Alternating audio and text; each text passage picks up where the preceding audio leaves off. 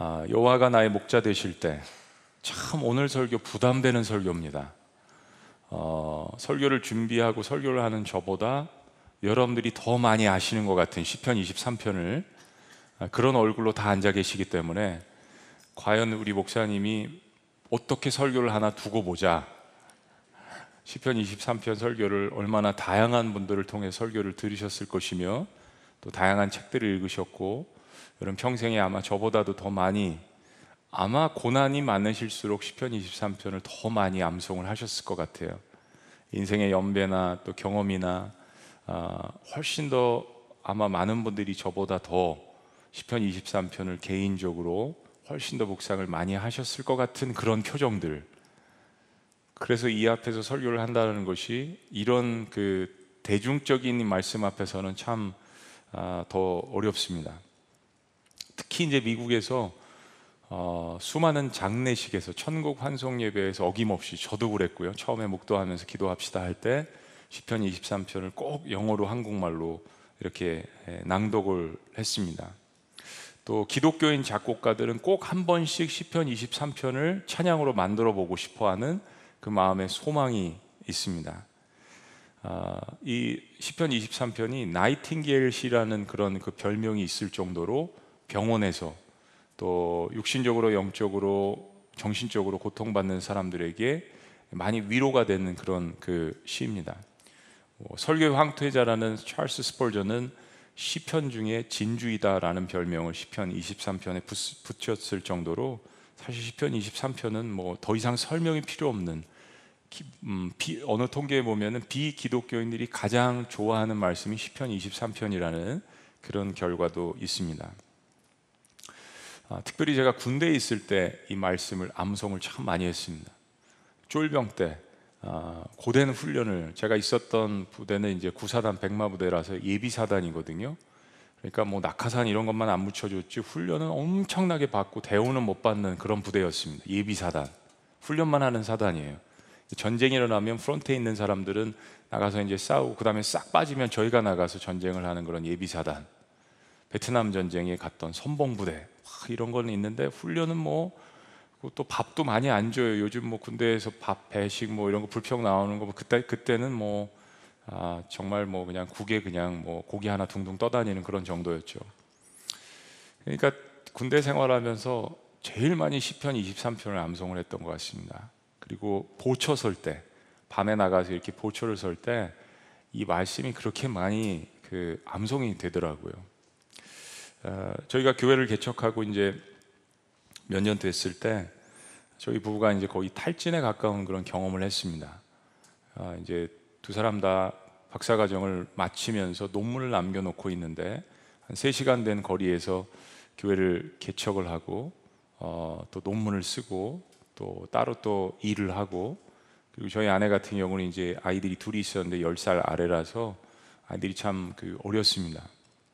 그래도 이제 남자는 뭐 가끔 나가서 이제 운동도 하고 스트레스를 이렇게 해소할 수도 있고 그런데 아, 이 사모라는 역할은 그 엑싯이 많이 없는 것 같아요. 한국 같으면 뭐 찜질방도 가고 뭐 이럴 수 있지만은 미국의 상황이 또 저희가 개척을 했던 도시에는 한인이 많지 않았기 때문에 어디 가서 뭐 스트레스를 해소할 수 있는 그런 상황들이 많지가 않았습니다.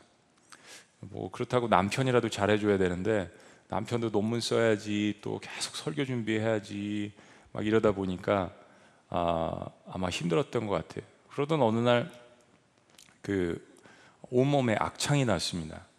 아, 그리고 이제 얼굴만 빼고는 온몸이 다이 아, 피부랑 옷이랑 뭐그 그 그냥 피가 나 이렇게 가려우니까 막 긁고 그래가지고 진물이랑 이게 막 뒤엉켜가지고 어, 이게 뭐 하루 이틀에 끝나지도 않고 한, 한 2, 3년 지속됐던 것 같아요. 그런데 그때 이제 저희 아내가 밤낮으로 묵상했던 말씀도 시편 23편이었습니다. 아마 여러분들도 그런 경험들이 다 있으실 겁니다. 가장 고난의 때 사실 시편 23편에 내가 사망의 음침한 골짜기라는 이 표현이 있는데 그럴 때마다 많은 그리스도인들에게 영감을 주고 위로를 주는 이 말씀이 시편 23편이라고 생각이 됩니다. 시편 23편은 대부분 어, 신학자들이 다윗이 지었다라고 이야기합니다. 여러분 잘 아시듯이 다윗은 목동입니다. 그가 목동으로서 아, 들판에서 광야에서 양떼를 보호하면서 어, 하나님께 의지하면서 누구 하나 다윗을 도운 형제들이 없었던 것 같아요. 뭐 아버지 이세에게도 그렇게 인정을 못 받은 것을 보면 정말 외롭게 양떼들이 자신의 친구고 또 그들을 보호할 수 있는 그 힘을 소년 다윗은 하나님께로부터 얻었던 것입니다. 그리고 이제 광야에서 사울에게 쫓겨다닐 때에도 그리고 어, 왕권을 얻고서 정치를 할 때에도 수많은 정적들에 의해서 어려움을 당할 때 다윗이 그 자신이 소년이었을 때 들판에서 만나고 묵상했던 그 하나님이 자신의 마음 가운데 중심에 있었다라는 거 이것을 이 시편 23편 말씀을 통하여서 우리에게 전달을 해 주는 것입니다. 그 다윗의 첫 번째 고백은 뭡니까? 여호와는 나의 목자신이라는 고백입니다. 그리고 다음에 비유를 하는 것은 양입니다. 하나님은 나의 목자시고 어, 그리고 나는 양의 비유를 해서 이야기하는 거죠. 다윗은 오늘 자신의 인생을 여기까지 인도하신 그 하나님의 은혜에 감사를 하면서 첫 번째로 그 고백을 하는 겁니다. 여호와는 나의 뭐라고요? 목자시니. 여호와는 나의 목자시니. 많은 사람들이 고난과 어려움 가운데에서 사실은 이 첫 소절의 마음이 무너지는 것 같습니다. 네. 여호와는 나의 목자시니. 어, 구약 성경에 또 시편에도 하나님을 여호와라고 가리키는 이름이 많이 나옵니다. 사실 여호와는 출애굽기에서 모세가 하나님을 만났을 때 하나님 제가 백성에게 가서 하나님에 대해서 뭐라고 소개를 할까요? 라고 질문했을 때 하나님께서 뭐 영어로 이야기하면 하나님이 영어로 이야기는 안 하셨지만 영어가 멋있잖아요. I am who I am. 킹 제임스 버전은 I am that I am. 아, 그냥 I am이죠. 나는 스스로 존재하는 분이다. 나는 알파와 오메가요. 세상의 창조주요, 구원자요, 세상의 심판자요, 모든 것을 이끄는 스스로가 존재하는 나. 그것을 첫 글자를 따서 야외, 천주교에서는 야외, 우리 기독교의 개신교에서는 여호와라고 이 하나님의 이름을 우리가 그렇게 부르는 것입니다. 이거 뭐 하나님의 이름을 제대로 부를 수가 없어가지고 이거 필사를 하고 이럴 때는 어, 하나님의 이름이 나오면 나가서 필사하는 사람들은 손을 씻고 들어오고 그리고 사실은 히브리어로 야외라고 함부로 부르지 못하고 아도나이 주님이라고 이렇게 불렀습니다. 하나님의 정말 그 뜻깊은 이름, 하나님께서 우리에게 설명해 주신 하나님의 이름, 나는 스스로 존재하는 자이다. 이 말씀을 깊이 생각해 보면 명언 중에 명언입니다. 어떤 다른 설명이 필요 없는 나는 스스로 존재하는 자다. 항상 살아계시고 그리고 전능하시고 창조주 되시고 구원자 되신 그분을 지금 다윗은 나의 목자라고 고백을 하는 겁니다. 아무리 그분이 전능하시고 아무리 그분이 뛰어나시고 아무리 스스로 존재해도 그분을 나의 목자로 받아들이지 않으면 그분은 나의 전능하신 하나님이 되실 수가 없습니다. 특별한 고난과 극심한 방황과 어려움 가운데 있었을 때 그런 전능하신 여호와 하나님을 나의 목자라고 고백하는 것만큼 우리에게 힘이 되는 것은 없다라는 것입니다.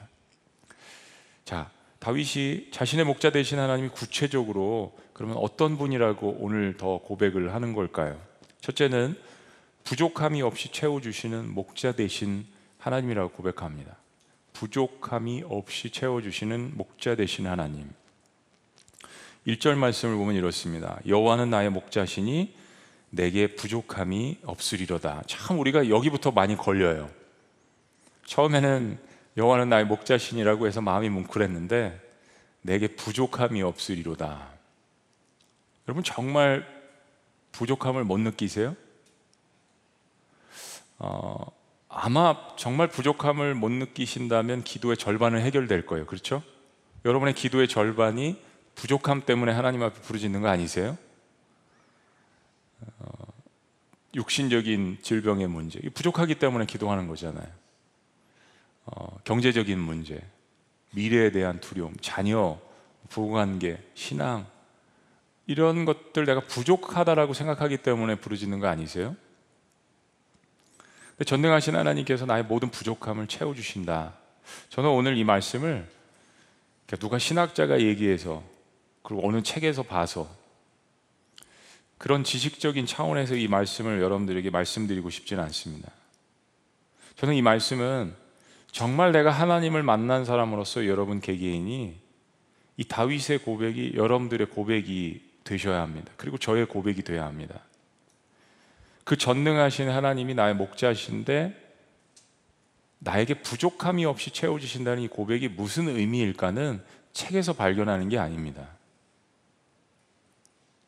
내가 만난 하나님과의 관계 속에서 그분과 내가 미로를 즐기면서 그게 사망한 음, 사망의 음침한 골짜기든 아니면 내가 좋을 때이든 하나님께서 나의 모든 것들을 필요에 따라서 공급하시는 분이라는 것은 책이나 지식이나 어, 제자 훈련에서 나오는 것이 아닙니다. 내가 정말 나의 목자라고 고백하는 그 하나님과의 관계 속에서 삶 가운데서 내 스스로 경험하지 않으면 이것은 절대로 나의 고백이 될 수 없는 것입니다. 왜냐하면 우리의 삶의 현실 자체가 부족한 것 투성이거든요. 이거 굉장히 역설적인 이야기입니다.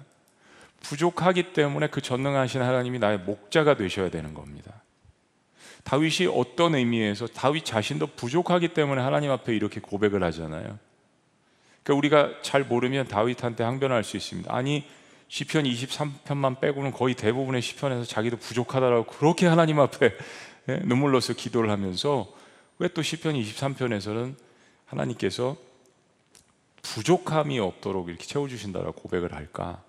이게 도대체 어떤 의미일까는 라는 것은 지식적인 차원이 아니라 내가 하나님과 교제하고 끊임없이 그분과 눈물로서 기도하는 삶 가운데 내가 깨달아야 하는 것입니다. 자, 전능하신 하나님께서 내 삶의 부족함을 채워주신다 고백. 구체적으로 어떤 것을 공급해 주신다는 겁니까? 양식을 공급해 주시는 하나님. 2절 말씀 보십니다. 2절 다 같이 시작. 그가 나를 푸른 물밭에 누이시며 쉴 만한 물가로 인도하시는도다. 어, 이스라엘 땅에서 이제 목자의 역할은 어, 광야 가운데서도 이제 사막도 많고 중동 땅이 그렇지 않습니까? 푸른 초장을 찾아서 양떼를 먹이는 그 역할을 하는 겁니다. 자, 제가 여러분들을 위해서 특별히 향수 예배를 같이 함께 드리시는 여러분들을 위해서 주일 예배도 아니고 제가 어, 터키의 그 아라라스한 그 기슭에서 어, 양떼와 함께 그 찍은 사진을 제가 한번 보여드리도록 하겠습니다. 오늘 최초로 공개합니다. 네. 제가 핸드폰으로 찍은 사진이에요. 차에서 내려서 양떼들이 하도 많이 가길래 이걸 제가 찍었다라는 사진인 것을 이렇게 제가 인증을 했습니다. 동영상으로도 찍어서 제가 미국에 있었던 저희 아들 딸에게 보내줬습니다. 네. 그리고 아라라산 기슬에서 그 어, 목자들이 정말 그 체격 건장하더라고요. 이 목자들이 양떼들을 그 골짜기에서 막 이렇게 몰고 다니고 이건 이제 도로로 나온 거고요. 이동을 하는 장면입니다. 뭐 수십 마리, 수백 마리에 이르죠. 양떼들을 위해서 양떼들이 먹을 것을 계절마다 제공을 하기 위해서 목자들이 이렇게 양떼들에게 헌신을 하고 그리고 그들과 함께 때로는 몇 달 동안 직접 대화를 해봤습니다. 통역을 옆에서 해주고 몇 달 동안을 나가서 산대요. 들판에서 광야에서 그리고 텐트를 치고 그 야영 생활을 하는 겁니다. 저는 그 백마부대에서 포병을 했기 때문에 밖에 나가서 텐트를 치고 훈련을 많이 했습니다. 이게 어떤 건지 좀 이해가 갈 것 같아요. 팀스프리 훈련을 할 때는 한 달 동안 밖에 나가서 생활을 했거든요. 텐트를 치고 겨울에. 그런데 그래도 우리는 튼튼한 텐트가 있었고 그래도 같이 서로 끼어서 자고 막 이랬는데 사실 그 지금 현대도 터키의 시골에 막 이런 데 가보니까 이런 분들은 그런 것들이 없더라고요. 그냥 양떼들이랑 아, 여름 같은 때는 그냥 거기 끼어서 자기도 하고 체온을 서로 유지하고 이건 뭡니까? 목자가 가족과 떨어져서 그 불편함을 다 감수하면서까지 양의 부족함을 채워주고 메꿔주는 겁니다. 다윗이 그렇게 생활을 했다라는 거예요. 자신의 직업이었습니다. 목자만큼 그렇게 충성된 직업들도 많지 않은 것 같습니다. 양을 자기 생명처럼 생각을 합니다. 하나님께서 다윗이 이것을 묵상하면서 자신의 목자로서 그렇게 자신의 부족한 부분들을 채우시기 위해서 희생하시는 것을 다윗이 그 광야 생활 가운데 경험을 한 것입니다. 사울의 칼날에 쫓겨다니면서 그 광야 생활에서 아둘람 공동체를 이루면서 10년이 넘는 그 광야 생활에서 도망자의 생활에서 끊임없이 하나님께서 공급해 주시는 것을 느낀 겁니다. 여러분 이스라엘 백성들을 한번 생각해 보세요. 광야에서 40년을 살았습니다. 그런데 한쪽의 관점은 하나님께서 우리의 발을 부르트지 않게 하시고 때마다 시마다 만나와 메추라기로 먹이시고 구름 기둥과 불 기둥으로 인도하시고 이 고백이 있고요. 한쪽에서는 끊임없이 하나님은 우리에게 아무것도 공급해 주시지 않고 그냥 만나만 지겹게 주시고 그죠? 네. 우리를 광야에서 오랫동안 내버려 두시고 그냥 불평과 불만이 끊임없는 관점 또 한편은 지금 말씀드린 것처럼 이렇게 하나님께서 때마다 시마다 공급해 주시는 것을 고백하는 두 가지의 관점 똑같이 광야에서 생활을 하고 똑같이 하나님의 역사하심을 보았고 똑같이 홍해를 건넜는데 같은 사람들임에도 불구하고 이 고백이 다릅니다. 여러분 내가 하나님을 어떻게 만나느냐에 따라서 이렇게 극렬하게 신앙이 갈리는 거 이것을 다윗의 인생 가운데에서 보여줍니다. 다윗은 인생에 야곱처럼 험한 길을 많이 걸었던 사람입니다. 근데 다윗은 그 인생의 말미에 하나님께서 나에게 모든 것들을 공급해 주시는 분이라는 그 고백을 어김없이 합니다. 또 한 가지는 생명을 공급해 주시는 하나님이죠. 3절 말씀에 이렇게 이야기합니다. 내 영혼을 소생시키시고 자기 이름을 위해서 의의 길로 인도하신도다. 목자는 양들에게 희생하면서 자신의 시간과 에너지를 희생하면서 물과 풀을 공급해 줌으로써 양떼들의 기력을 회복시켜 줍니다. 다윗은 하나님께서 자신의 인생에 아, 생명을 회복시켜 주시는 이 경험을 고난 가운데 수없이 한 겁니다. 사람은 고난을 당해 보면 자신의 생명이 중요하다는 것을 깨닫습니다. 그리고 인생에 한계가 있다는 것도 절감을 합니다. 다윗은 인생의 그런 경험 가운데서 하나님께서 그의 이름의 명예를 걸고 다윗의 삶을 소생시켜 주시고 날마다 회복시켜 주시고 그리고 다윗의 삶을 의의 길로 인도하시고 가르치신다는 것까지 고백을 합니다. 우리가 믿는 여호와 하나님은 우리가 부족함이 없도록 영의 양식과 육의 양식을 때마다 심하다 하나님의 이름의 명예를 걸고 채워주시는 분이라는 것을 우리의 삶 가운데서 경험해야 합니다. 자, 두 번째로 다윗이 자신의 목자 되신 하나님께서 구체적으로 어떤 분이라고 고백을 합니까? 환란과 위기에서 구원하시는 목자 되신 하나님이라는 것을 고백합니다. 4절 말씀입니다. 내가 사망의 음침한 골짜기로 다닐지라도 해를 두려워하지 않을 것은 주께서 나와 함께 하심이라 주의 지팡이와 막대기가 나를 아니하시나이다. 사실 양은 방어 능력이 전혀 없습니다.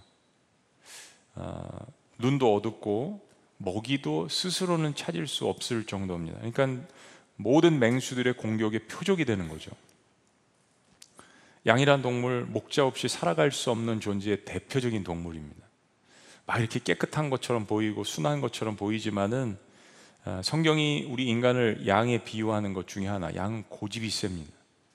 방어 능력이 없고 자기 스스로는 살아갈 수 없는 존재임에도 불구하고 고집이 센 동물, 착한 동물처럼 순결한 것처럼 보이지만 정말 고집이 무척 센 동물이라는 것. 이거 역시 그릿된 길로 간다라는 그 면에서 이사에서 53장에서 양을 비유하지 않았습니까? 그래서 모든 맹수들의 표적이 됩니다. 방어 능력이 없으면서 고집이 세니까 아주 쉽게 사탄의 어둠의 세력의 표적이 되는 겁니다. 그래서 목자는 이런 것 때문에 두 가지의 막대기를 가지고 다닙니다. 오늘 본문에 표현된 것은 같은 그 사용법의 막대기가 아닙니다. 하나는 주의 지팡이. 이것은 손잡이가 있어서 양떼들이 좀 다른 길로 흩어질 때 아까 보신 것처럼 이렇게 집단으로 몰려다니는데 거기서 탈퇴를 하고자 자기 고집으로 저기 보니까 뭐 눈도 잘 보이지 않지만 저쪽에 보니까 더 좋은 풀이 있는 것 같은데라고 그 무리에서 탈퇴를 하려고 할 때 툭툭 엉덩이를 치는 그 역할을 하는 지팡이가 있습니다. 그리고 또 하나는 막대기입니다.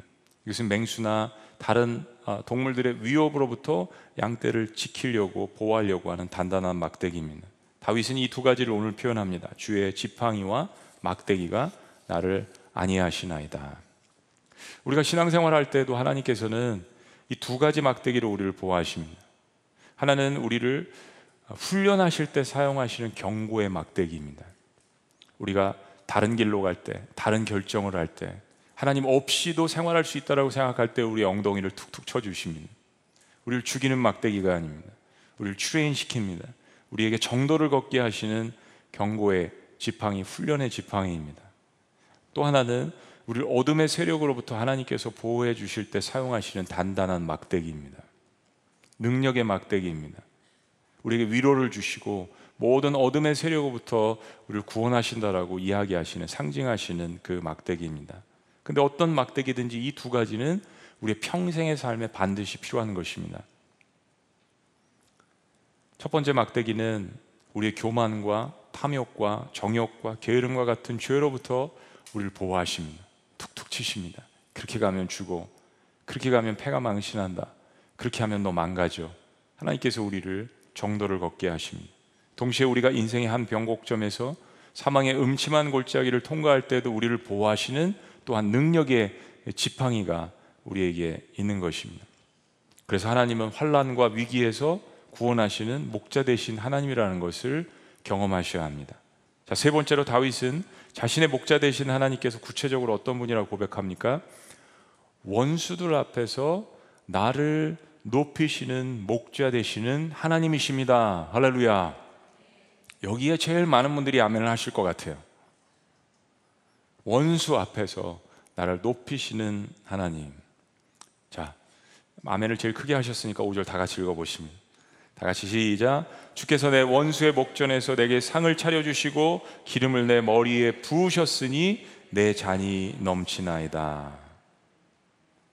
목자가 양떼들을 맹수로부터 생명을 다해서 지키는 한 양떼들은 안전하게 풀밭에서 축제를 즐길 수 있는 겁니다.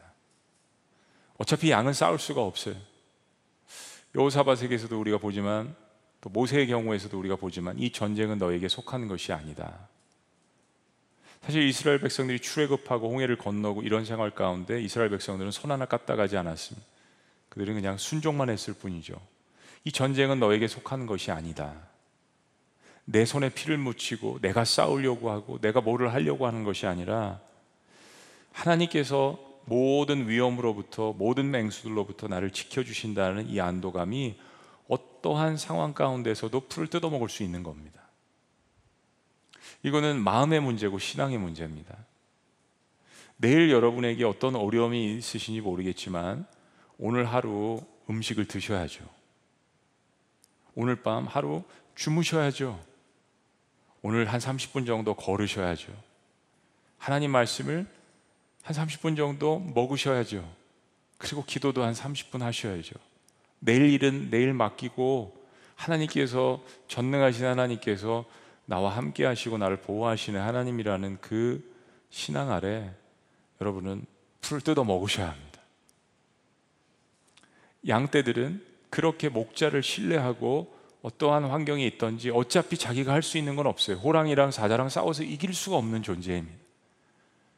주의 주가 되신 이 막대기 하나면 모든 것을 물리칠 수 있다라는 그 믿음 아래 양떼들은 안전하게 풀밭에서 축제를 벌입니다.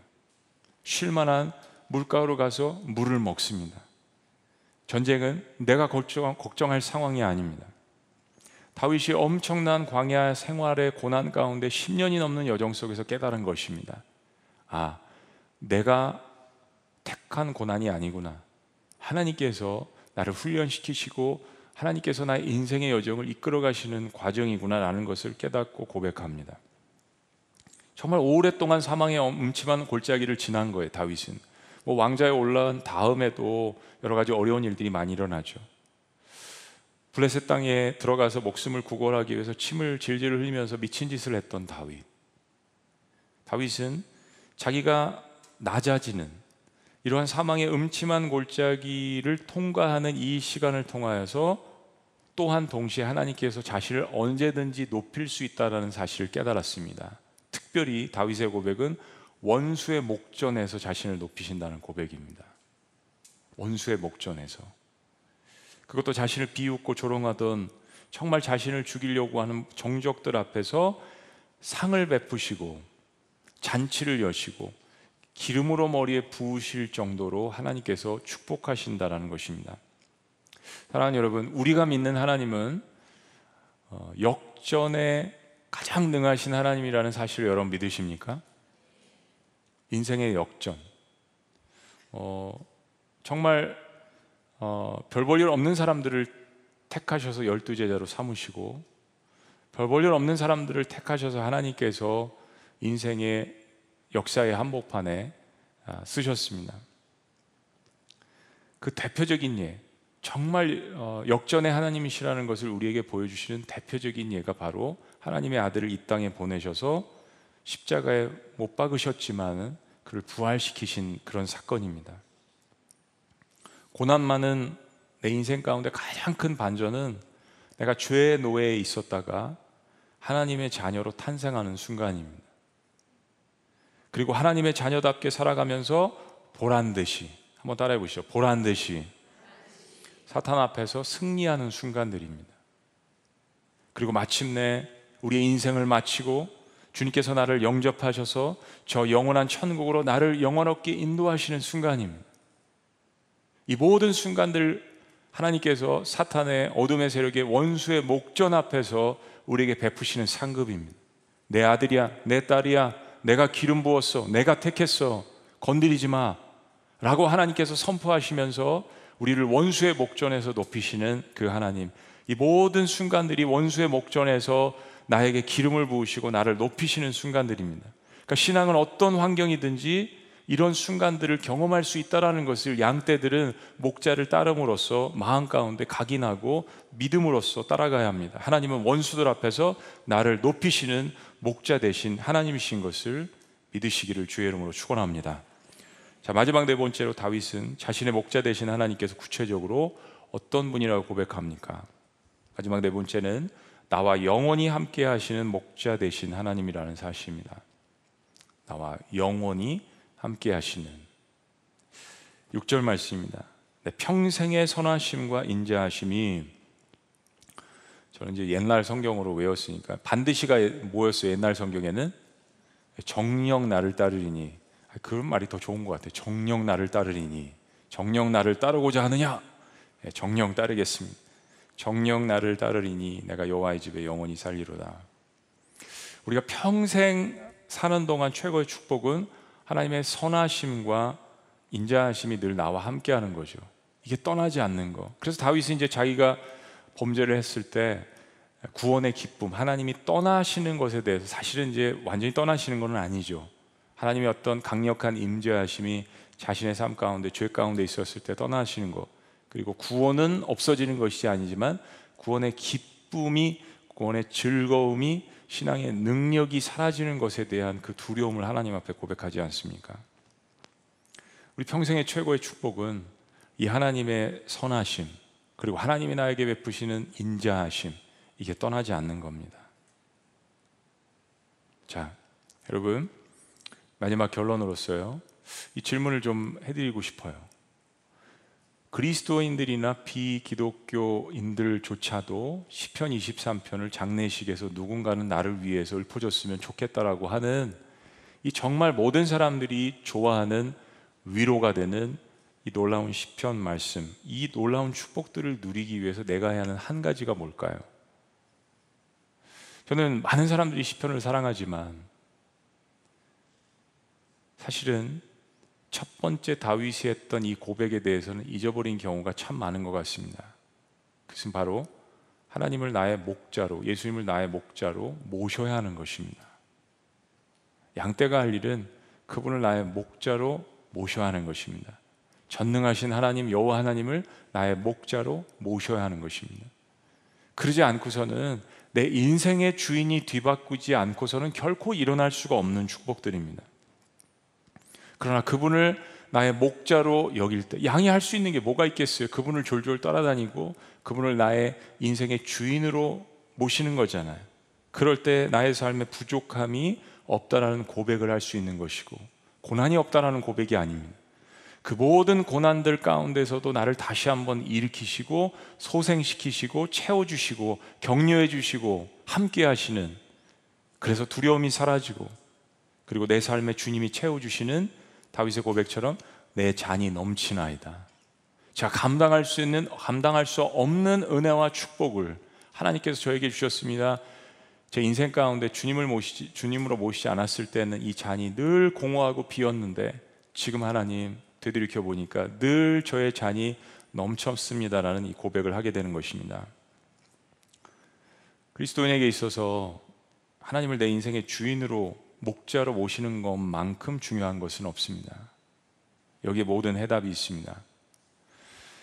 어, 그러니까 제자 훈련, 신앙생활 신앙의 깊이 이런 것들은 다 내 것을 내려놓는 것부터 출발하는 거죠.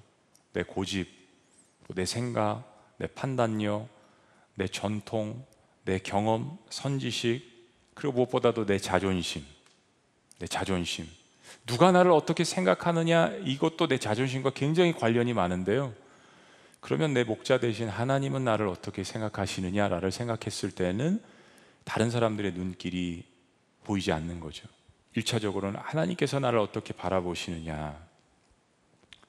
그런데 어, 나의 자존심을 계속해서 하나님 앞에 내세우고 내 고집과 내 의지가 내 삶 가운데 있었을 때는 이런 결과가 나타나게 됩니다. 여러분 영상 한번 보시죠.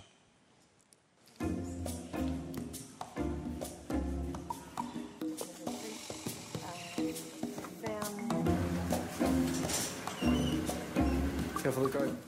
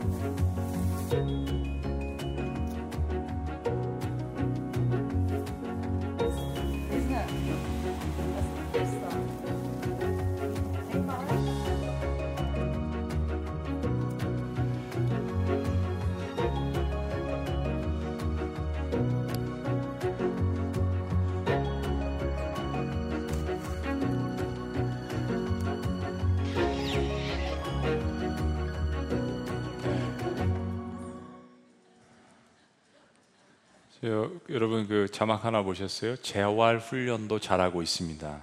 우리는 어떻게 받아들여야 돼요? 제자 훈련도 잘하고 있습니다.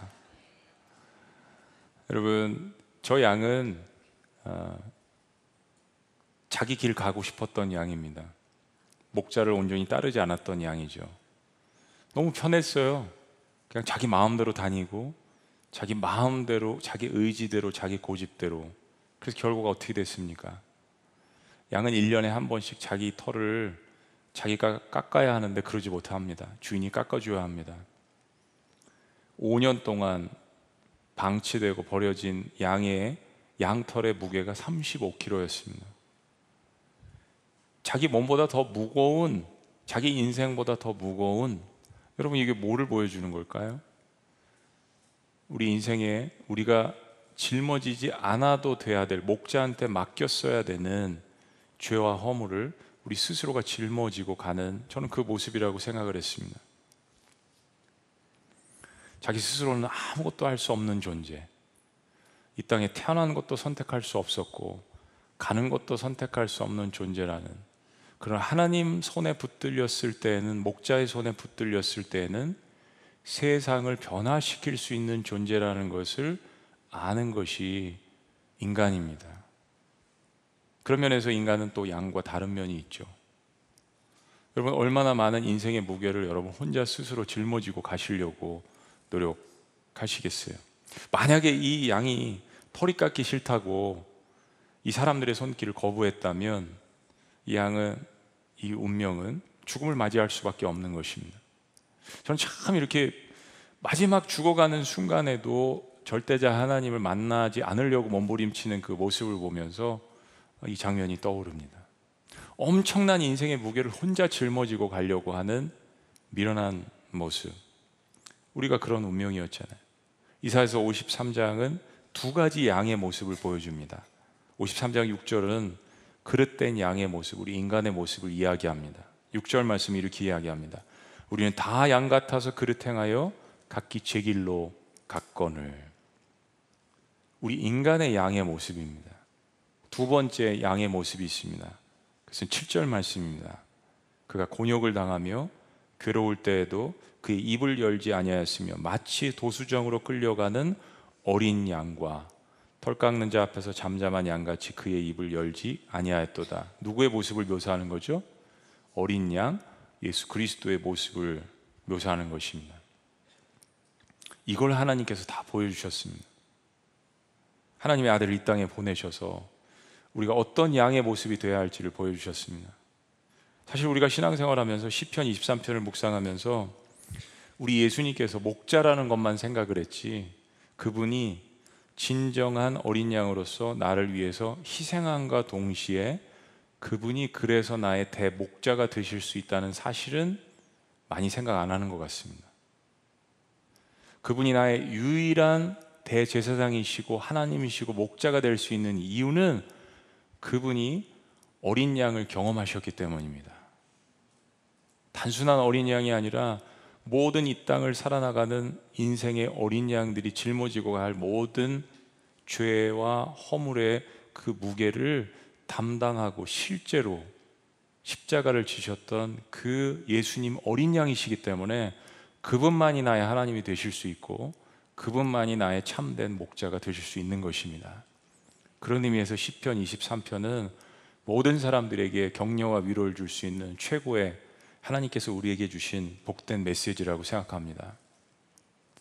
그냥 저 하늘에만 계신 하늘나라 왕자로서 이 땅에 내려오셔서 나의 목자가 되겠노라고 선언하신 인간의 고통과 아픔과 사망의 음침한 골짜기와 죄의 결과를 모르시는 그런 하나님이 아니라 그 모든 것들을 직접 경험하시고 죽음의 권세까지 경험을 하신 그러나 그 모든 것들을 이겨내시고 보란 듯이 원수의 목전에서 부활하신 그 예수님께서 여러분들에게 참된 목자가 되시기를 주의 이름으로 축원합니다. 기도하시겠습니다.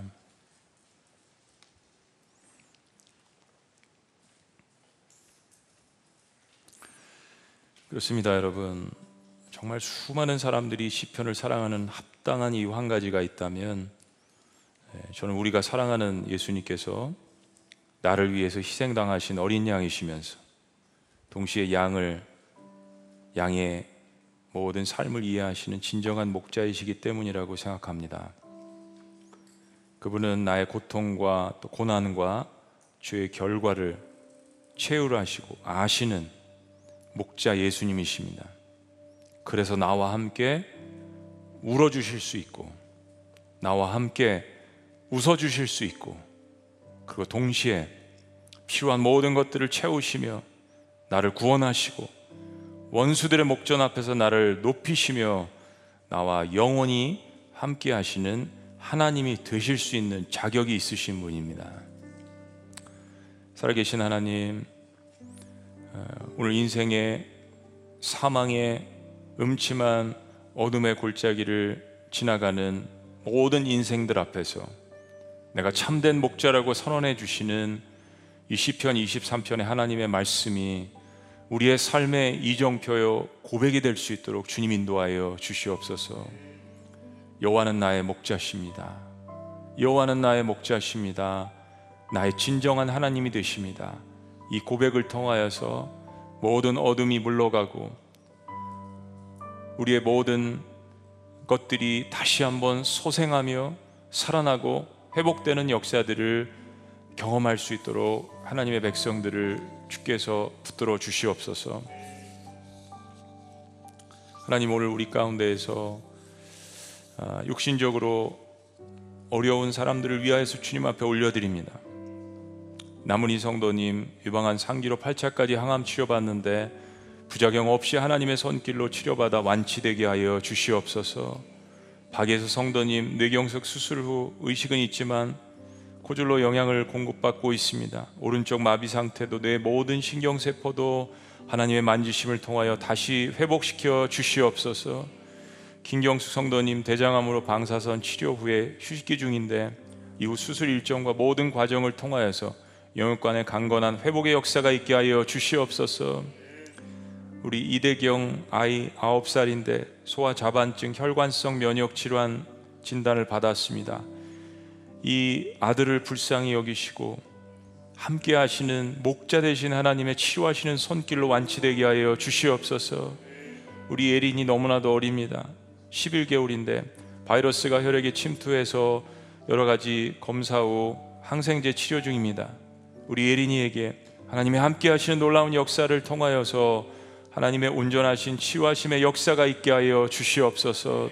여호와는 나의 목자시니 내게 부족함이 없으리로다. 치료하시고 함께 하시는 하나님의 놀라운 역사가 있게 하셔서 내 평생의 선하심과 인자하심이 정령 나를 따르리니 내가 여호와의 집에 영원히 거하겠습니다. 하나님과 영원히 나 또한 동행하겠습니다. 이 모든 고백을 통하여서 어둠이 물러가며 치료하심과 회복의 역사를 통하여서 하나님이 주시는 비전을 인생 가운데 실현하는 하나님의 놀라운 자녀들이 될 수 있도록 축복하여 주시옵소서. 놀라우신 목자 되신 예수 그리스도 이름으로 축복하며 기도합니다. 아멘. 우리 자리에서 다 같이 일어나셔서 여호와는 나의 목자시니 내가 부족함이 없으리로다. 그가 나를 푸른 초장에 누이시며 실만한 물가로 인도하시노다. 우리 같이 함께 찬양하겠습니다. 우리 기도하는 마음으로 또 고백하는 마음으로 여